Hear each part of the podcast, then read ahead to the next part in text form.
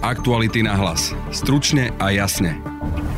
Ministerka spravodlivosti Mária Kolíková čelí v parlamente odvolávaniu.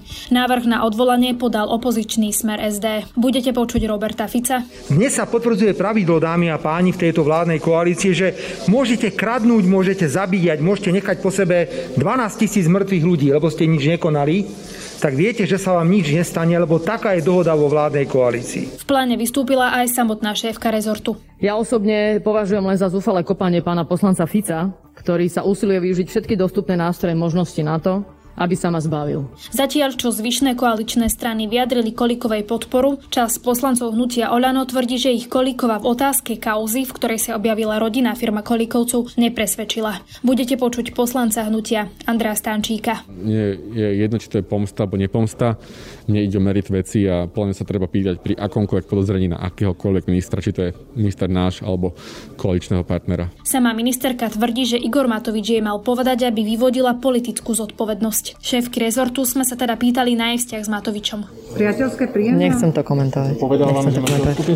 Nechcem to komentovať. O téme sme sa prosprávali aj s politologom Jozefom Lenčom. Ten napríklad hovorí, že v prípade odvolávania ministerky spravodlivosti Márie Kolíkovej ho zaskočila aj pomerne vlažná reakcia líderky Za ľudí Veroniky Remišovej. Že je to istým spôsobom zrkadlový obraz toho vnútorného rozkladu a nespokojnosti. Práve počúvate podcast Aktuality na hlas. Moje meno je Denisa Hopková.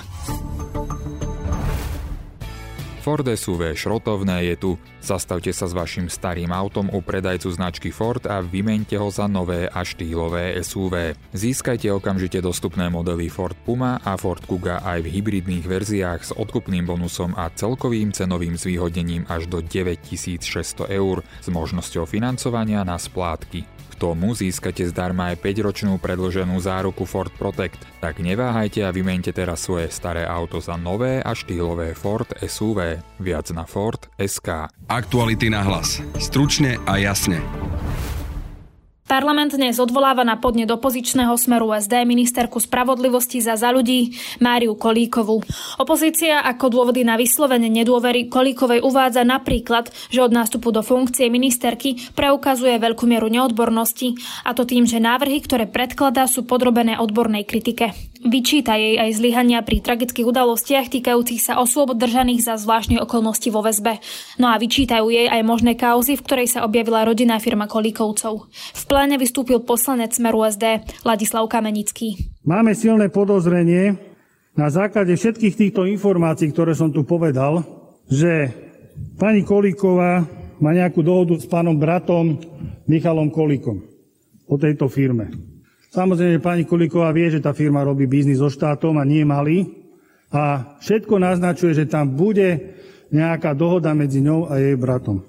Nakoľko vidíme dôkazy vo forme tých 10-násobne vyššieho objemu zmluv, ktoré táto firma dostáva, keď pani Kolíková je vo funkcii. Je to konflikt záujmov ako vyšitý. Urobme si teraz Fico test. Predstavte si, že Robert Fico by bol štátnym tajomníkom, dnesko ministrom na ministerstve, ktoré by si prenajalo budovu od človeka, ktorý je spoločníkom s bratom Roberta Fica v 4 až 5 firmách. To by bola atómová bomba. Reagovala na to aj ministerka spravodlivosti Mária Kolíková. Z toho, čo som si vypočula od pána poslanca Kamenického, tak mám dojem, že som zodpovedná za všetko. Nechcem rovno povedať Koňovho brata, sestry, syna. Rok 98, keď som bola ešte študentka práva, za všetko som zodpovedná. Myslím si, že toto celé odvolávanie, keď sa to tak dá nazvať, tak je to samozrejme o hlasovaní ohľadom nedôvery v ministerku spravodlivosti. Ja osobne považujem len za zúfalé kopanie pána poslanca Fica, ktorý sa usiluje využiť všetky dostupné nástroje možnosti na to, aby sa ma zbavil. Dôvod vnímam ako jednoduchý. Chce jednoducho dostať svojich kamošov z väzby. Nechce, aby rozprávali ďalej. Myslím si, že naozaj majú o čom rozprávať. To znamená, určite vždy je otázka, či zneužívam svoju funkciu, či som morálne niekde sklamala, ale nemôžem niesť zodpovednosť za celý svet. Áno, naozaj z tlačovky som sa dozvedela, že moja sestra spáchala trestný čin. Nevlastná. Je to tak. Nebol to žiadny trestný rozsudok, pán poslanec Kamenický. Bol to trestný rozkaz. Nie je pravdou, pán poslanec Fico, že som bola videná na pojednávaní. Viete veľmi dobre, že keď sa jedná o trestný rozkaz, žiadne pojednávanie nie je. Jedná sa o 15 000, je to smutné. Mi to veľmi ľúto. 16, OK, nech sa páči. Pán poslanec Fico, aké máte drahé hodinky? Ja osobne nenosím, nepotrpím si. Myslím si, že je zrejme, ako všetok môj majetok je jednoznačne doložiteľný z mojich príjmov. Nepotrebujem sa nikde skrývať. Bývam tam v dome, ktorý som budovala s mojimi rodičmi desiatky rokov, svojpomocne. Si predstavte, neviem, kde bývate vy, pán Fico, také nehnuteľnosti. Prečo sa musíte stále sťahovať? Čo zakrývate? Ja nezakrývam nič. Neskôr na jej vyjadrenie reagoval aj predseda Smeru, Robert Fico. Dnes pani ministerka reagovala na podanie 31 poslancov štýlom lebo Smer alebo Fico. Ja som podľa všetkého spolu s stranou, ktorú vediem, nepostrádateľný v jej živote, lebo ona dnes povedala, že až na tlačovej konferencii našej na Smere sa dozvedela, že jej nevlastná sestra spáchala trestný čin. Viete, to asi tak vyzerá u Kolíkovcov, že každé Vianoce jej prídu nejaké dividendy. Ona sa teší, úci boha, došli mi nejaké peniaze, perfektne, neviem od koho. Až potom príde tlačová konferencia, na tlačovej konferencii dozvie, a veď to mám z nejakej firmy, ktorú vlastním, a veď to je druhá firma, kde mám brata, kde zarábame 100 000 eur. To si z nás snáď robí pani ministerka srandu. Myslím si, že pani ministerka už dostala dnes odpoveď veľmi jasnú, a to je odpoveď, že nebude odvolaná. Vidíte to aj podľa jej správania, aj podľa toho, ako je nadšená, ako je nabudená, ale predovšetkým, ako je arogantná, ako je cynická. Dnes sa potvrdzuje pravidlo, dámy a páni, v tejto vládnej koalícii, že môžete kradnúť, môžete zabíjať, môžete nechať po sebe 12 000 mŕtvych ľudí, lebo ste nič nekonali, tak viete, že sa vám nič nestane, lebo taká je dohoda vo vládnej koalícii. Dámy a páni, od tohto okamihu máme terč, pretože to sú nemysliteľné veci. U nás sa to ani v teoretickej podobe nemohlo diať. Ešte minulý týždeň musela ministerka Kolíková koaličným poslancom vysvetľovať, ako je to s podnikaním v rodinnej firme, ktorú zdedila spolu so svojím bratom a nevlastnou sestrou. Hoci poslancov SaS, Za ľudí a Sme rodina presvedčila, pri Hnutí OĽaNO je to otázne. Problém vidia v možnom konflikte záujmov pri podozrení okolo obstarávania budovy súčasného ministerstva spravodlivosti. Takto to ešte v piatok uviedol šéf poslaneckého klubu Michal Šípoš. Ministerka spravodlivosti včera nepresvedčila poslanecký klub OĽaNO a po trojhodinovej rozprave všetci zúčastnení skonštatovali, že im ministerkyne vysvetlenia nepostačujú. Po dohode s koaličným partnerom Stranou Za ľudí spíšeme všetky nejasnosti, ktoré majú naši poslanci. Predložíme ich ministerke spravodlivosti, aby ich jasne a dôveryhodne vysvetlila. Najväčšiu nedôveru na poslaneckom klube vyvolali nové skutočnosti ohľadom predaja budovy spoločníkovi brata ministerky Kolíkovej. Predaja a prenájmu. Akú rolu hrá v tomto vzťah Igora Matoviča a pani Kolíkovej v tomto? Žiadnu. Je to čisto profesionálna vec. My sme hnutie, ktoré bojuje proti korupcii. Máme to v našej DNA. Všetky, ktoré podozrenia, nejasnosti z klientelizmu, z rodinkárstva, ak nejaké sú, musia naši všetci ministri vysvetliť do bodky bez ohľadu na to, či je to Budaj, Naď, Kolíková, Remišová, Sulík. Dobrý deň, Michal Katuška, denník SME. Pani, ja sa chcem spýtať, že keď teda hovoríte, že chcete byť principiálni, tak ako potom vysvetľujete, že podobným spôsobom ste nekonali napríklad v prípade advokáta Miškoviča na ministerstve financií, alebo rovnako ste nekonali, keď ste nakupovali antigenové testy od známeho pána Matoviča. Vtedy ste takýto narratív nevytiahli. Teraz hovoríte o podozreniach, ktoré sa majú skončiť odstúpením pani ministerky. Čiže kde je tam ten kľúč?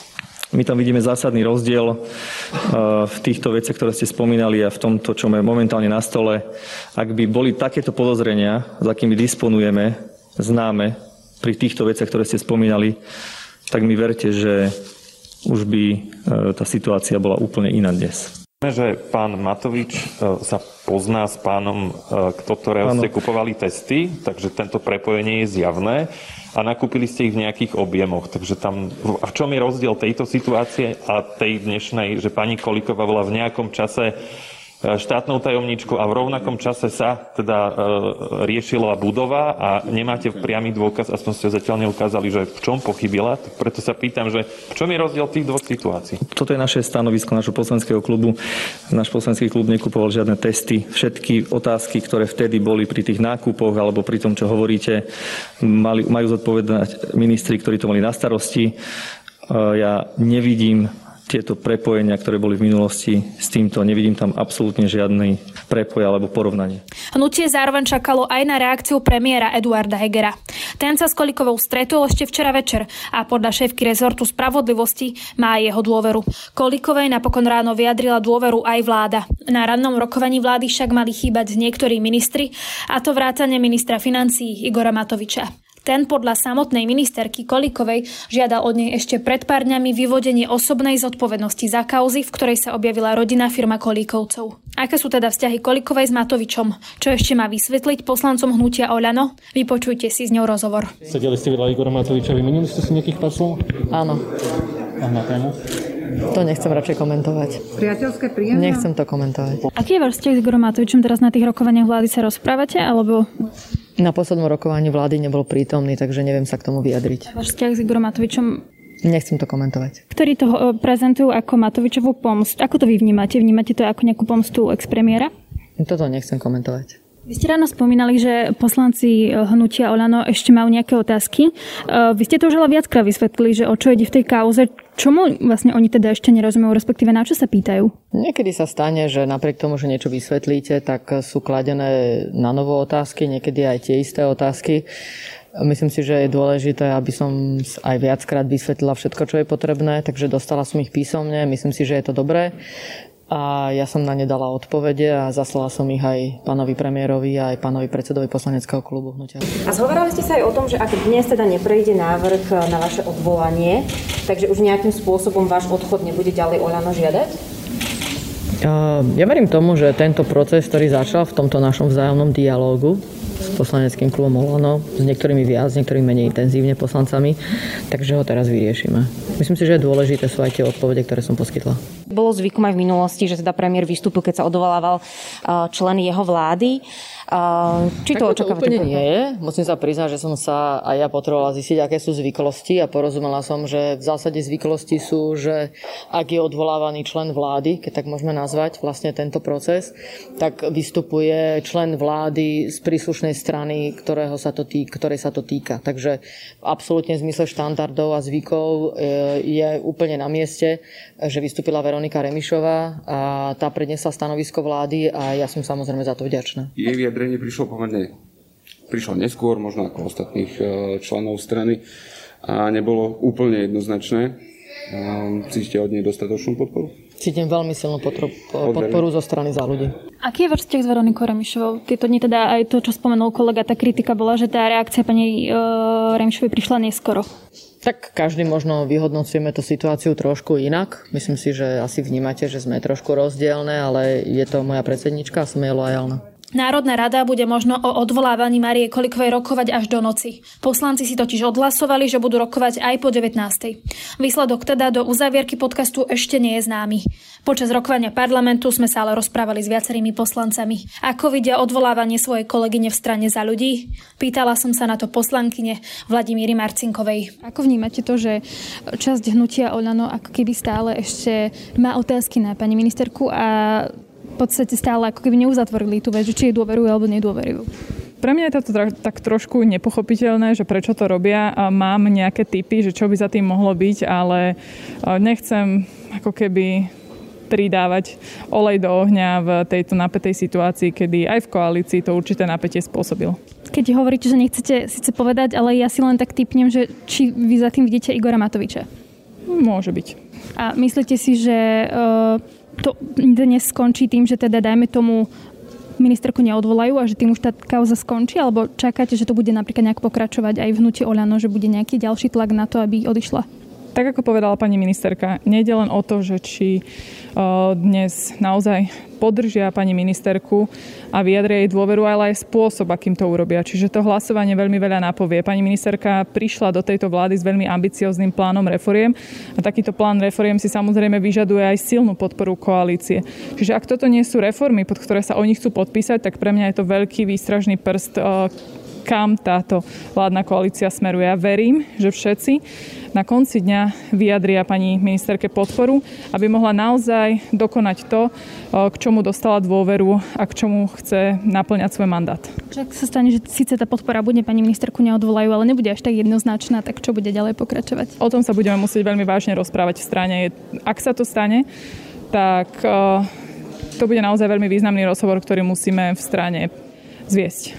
Máte pocit, že predsednička vašej strany zareagovala dostatočne a včas na to, čo sa deje okolo pani Kolíkovej? Myslím si, že predsednička strany veľmi jasne, ako aj celé vedenie strany, dala najavo, že stojíme za pani Kolíkovou a ten spôsob a slova, ktoré si vyberáme, si vyberá každý za seba. Tam nie sme nejaký koordinovaný v dialógu. Ja som vybrala naozaj podľa mňa priamejšiu podporu a možno cielenejšiu.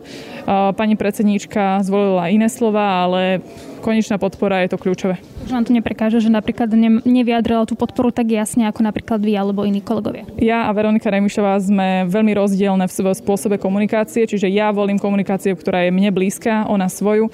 Je v politike úspešná, čiže predpokladám, že presne vie, čo robí a ako má komunikovať, aby naozaj tú svoju cieľovku zasiahla, aby s ňou diskutovala veľmi otvorene. Čiže toto vôbec nechcem porovnávať. Úplne záverečná otázka, čiže keby niekto povedal, že pani Remišová nie, že nechcela podporiť pani Kolíkovú, ale že možno, že nejakým spôsobom medzi nimi sú naštrbené vzťahy.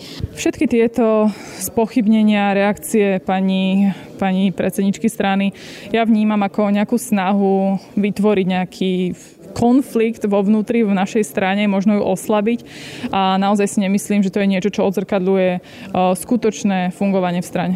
Na stanovisko strany OĽaNO som sa pýtala poslanca Andreja Stančíka. Ja budem hlasovať proti. Ja momentálne nevidím dôvod na jej odvolanie. Ale časť Hnutia OĽaNO, nehovorím, že vidí dôvod na jej odvolanie, ale stále má otázky. Sice ste sa s pani ministerkou stretli, ale ako keby vám nezodpovedala. Aké otázky teda ešte majú? Čo im nie je ešte jasné? Ja vám poviem takto, že my ako OĽaNO, my sme protikorupčné hnutie. To je naša hlavná agenda a sľub, ktorý sme dali voličom. A my sme slúbili, že už nebudú žiadni naši ľudia ani iní ľudia. To znamená, že či to už je podozrenie nášho ministra alebo ministra koaličného partnera, tak sa na to budeme pozerať rovnako. Takže dôveruj a preveruj. My sme sa pýtali a boli sme veľmi transparentní v tom, že my sme nepovedali teraz do médií nejaké veľké odkazy. My sme si zavolali na klub, kde sme sa pýtali a tam nie sú teda žiadne priame dôkazy, ale pani ministerka bola štátna tajomníčka, tá dvojka na ministerstve v čase vlády Roberta Fica, keď všetci vieme, ako to fungovalo.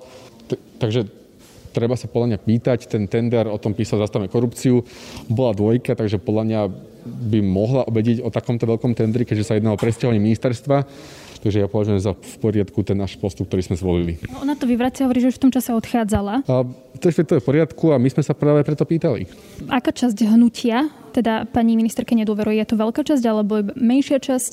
To sa musí spýtať tých ľudí. Takže nesem tu teraz dávať nejaké čísla, to rozhodne takéto veci znútra nebudem dávať, veď uvidíte možno sama. Niektorí tak špekulujú, že to je taká Matovičová pomsta voči pani Kolíkovej. Ja môžem povedať za seba, že mne je jedno, či to je pomsta alebo nepomsta. Mne ide o meriť veci a podľa mňa sa treba pýtať pri akomkoľvek podozrení na akéhokoľvek ministra, či to je minister náš alebo koaličného partnera. Čo bude ďalej teda pokračovať? Dajme tomu, že teraz schôdza skončí, pani ministerku neodvolajú, lebo teda koalícia nebude hlasovať s opozíciou. Čo ďalej? Budú nejaké ďalšie návrhy? Budete sa pýtať pána Hegera, alebo čo bude nasledovať? Tak momentálne znova opakujem, že túto situáciu rieši premiér Heger. Takže mám jeho plnú dôveru, verím, že túto situáciu vyrieši, ale teraz, že čo bude ďalej, to už to vám neviem povedať, nemám kryštálovú guľu, takže... Teraz budete čakať, že čo urobí Eduard Heger? Pani Kolíková hovorí, že jej dôveruje, že sa s ním rozprávala, že tú dôveru pána Hegera má. Áno. Eduard Heger ako šéf vlády, tak má tú právomoc odvolať, takže toto je teraz v jeho kompetencii. Máme plnú dôveru v Eduarda Hegera, aby vyriešil tú situáciu a verím, že príde s niečím, čo uspokojí všetkých. O odvolávaní ministerky spravodlivosti Márie Kolíkovej sa budem teraz rozprávať s politologom Jozefom Lenčom, ktorého mám aj teraz na linke. Dobrý deň, vitajte. Dobrý deň. Pán Lenč, v úvode, ako vnímate teda celé toto odvolávanie Márie Kolíkovej s tým, že teda je to opozičný návrh Smeru, ale diskusie boli teda aj pri OĽaNE napríklad? Myslím, že to má dve roviny. Jedna rovina je návrh na odvolanie ministerky Kolíkovej, ktorý prišiel zo strany opozície a tento návrh je možno vnímať podstate v medziach tých, že je to niečo, čo neprekvapuje, niečo, čo opozícia robila v minulosti, a tak by bolo skôr prekvapenie, keby to nerobila v súčasnosti.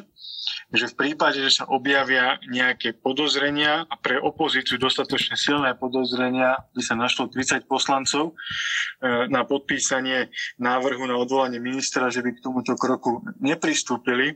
Čo skôr prekvapuje, je tá skutočnosť, ako tento návrh zarezonoval vo vládnej koalícii, alebo ako sa k tomu postavila časť vládnej koalície. V tomto prípade mám na mysli najmä Hnutie OĽaNO, Igora Matoviča a čiastočne aj nie veľmi presvedčivé zastanie sa ministerky Kolíkovej zo strany predsedničky Strany za ľudí, ktoré vyvolalo minimálne to, že jedna už dnes bývalá členka predsedníctva, doktorka Letanovská, odišla zo Strany za ľudí. Ako si teda vysvetľujete, že v OĽaNO je tá neistota, či majú dôverovať ministerke Kolíkovej, aj s nimi sedela.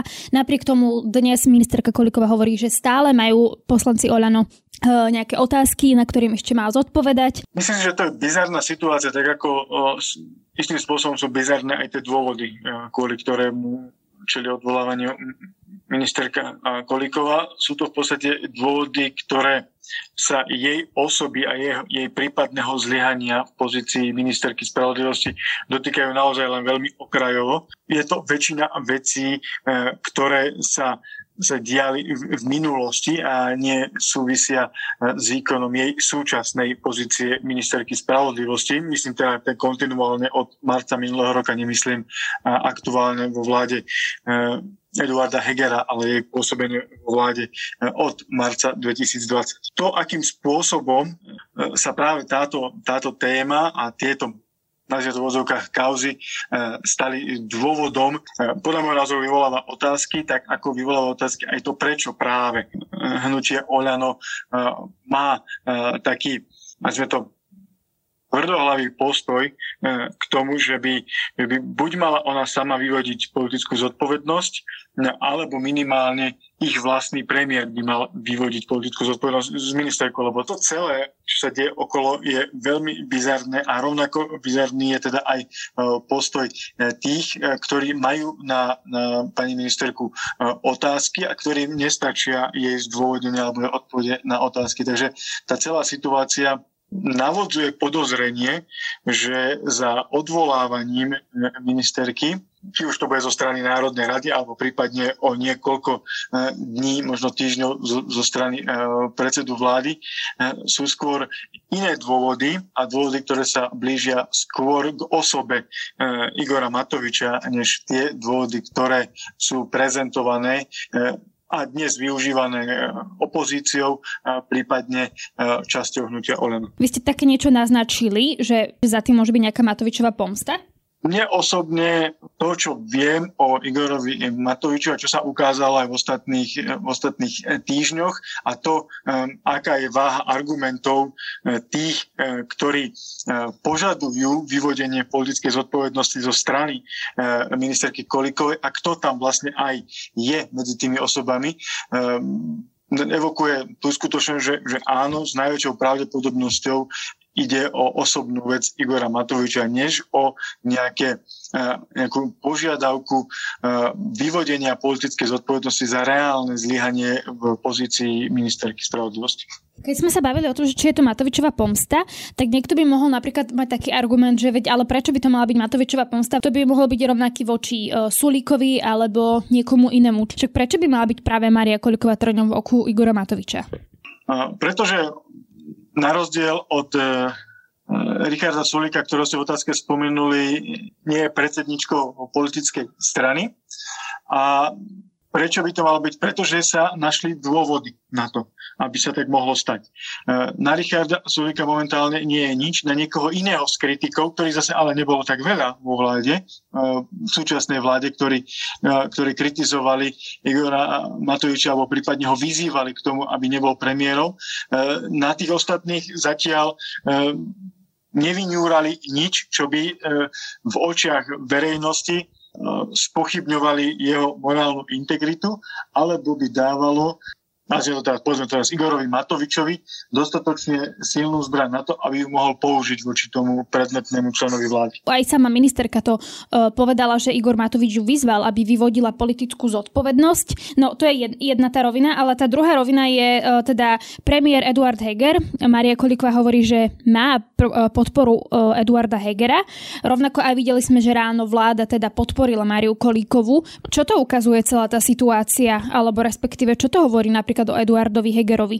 Lebo niektorí to ako keby zrovnávali k tomu, že teraz je tá šanca, kedy môže Eduard Heger ukázať, že napríklad že nie je v tieni Matoviča. No, že zatiaľ to ešte neukázal, pretože v prípade, ak neurobia tú naozaj veľmi zvláštnu vec, že by poslanci OĽaNO dnes, alebo keď sa bude hlasovať, zahlasovali spolu s opozíciou, tak stále ešte bude toto penzum rozhodnutia na pleciach Eduarda Hegera. Eduard Heger v konečnom dôsledku bude musieť čeliť aj tomuto rozhodnutiu a tam sa ukáže, že či je tým premiérom, ktorý rozhoduje, alebo je tým premiérom, ktorý poslúcha. To znamená, že či jasne aj on potom povie, neodvolám ministerku Kolíkovú, alebo sa rozhodne ju odvolať. Vy ste teda spomínali aj ešte teda Veroniku Remišovu a ten je taký vážny postoj. O čom to vypovedá toto, čo sme videli, že sa deje napríklad v Strane za ľudí alebo v tom vzťahu Márie Kolíkovej a Veroniky Remišovej? Myslím, že ten vzťah týchto dvoch ministeriek reprezentujúcich Stranu za ľudí momentálne do veľkej miery kopíruje to, čo sa deje v samotnej strane. To znamená odlišný spôsob toho, kam má strana smerovať, ako tá strana má vyzerať. On prvýkrát nastal ten spor v strane potom, ako odišiel Andrej Kiska a mali podľa môjho názoru predstavitelia alebo členovia za ľudí možnosť vybrať si cestu sebavedomej politickej strany alebo strany, ktorá bude rovnako sebavedomá, ako je Veronika Remišová politička. Vybrali si tú druhú cestu a dnes si myslím, že viacerí z nich si uvedomujú aj v súvislosti s tým, čo sa dialo s touto stranou počas vládnej krízy, si uvedomujú, že to rozhodnutie nebolo správne a snažia sa to nejakým spôsobom zmeniť, ale bude to omnoho ťažšie, ako by to bolo v čase, keď tú možnosť mali, keď mali možnosť vybrať si, že strana za ľudí bude mať aj dlhšiu budúcnosť, než len jedno funkčné obdobie. Takže je to istým spôsobom zrkadlový obraz toho vnútorného rozkladu a nespokojnosti s tým, ako dnes reprezentuje Veronika Remišová za ľudí, či už vo vláde, ale aj voči verejnosti. No a to je z dnešného podcastu všetko. Na dnešnom podcaste spolupracoval Adam Oleš, Matej Ohrablo a Valentína Rybárová. Pekný zvyšok dňa želá Denisa Hopková. Aktuality na hlas. Stručne a jasne.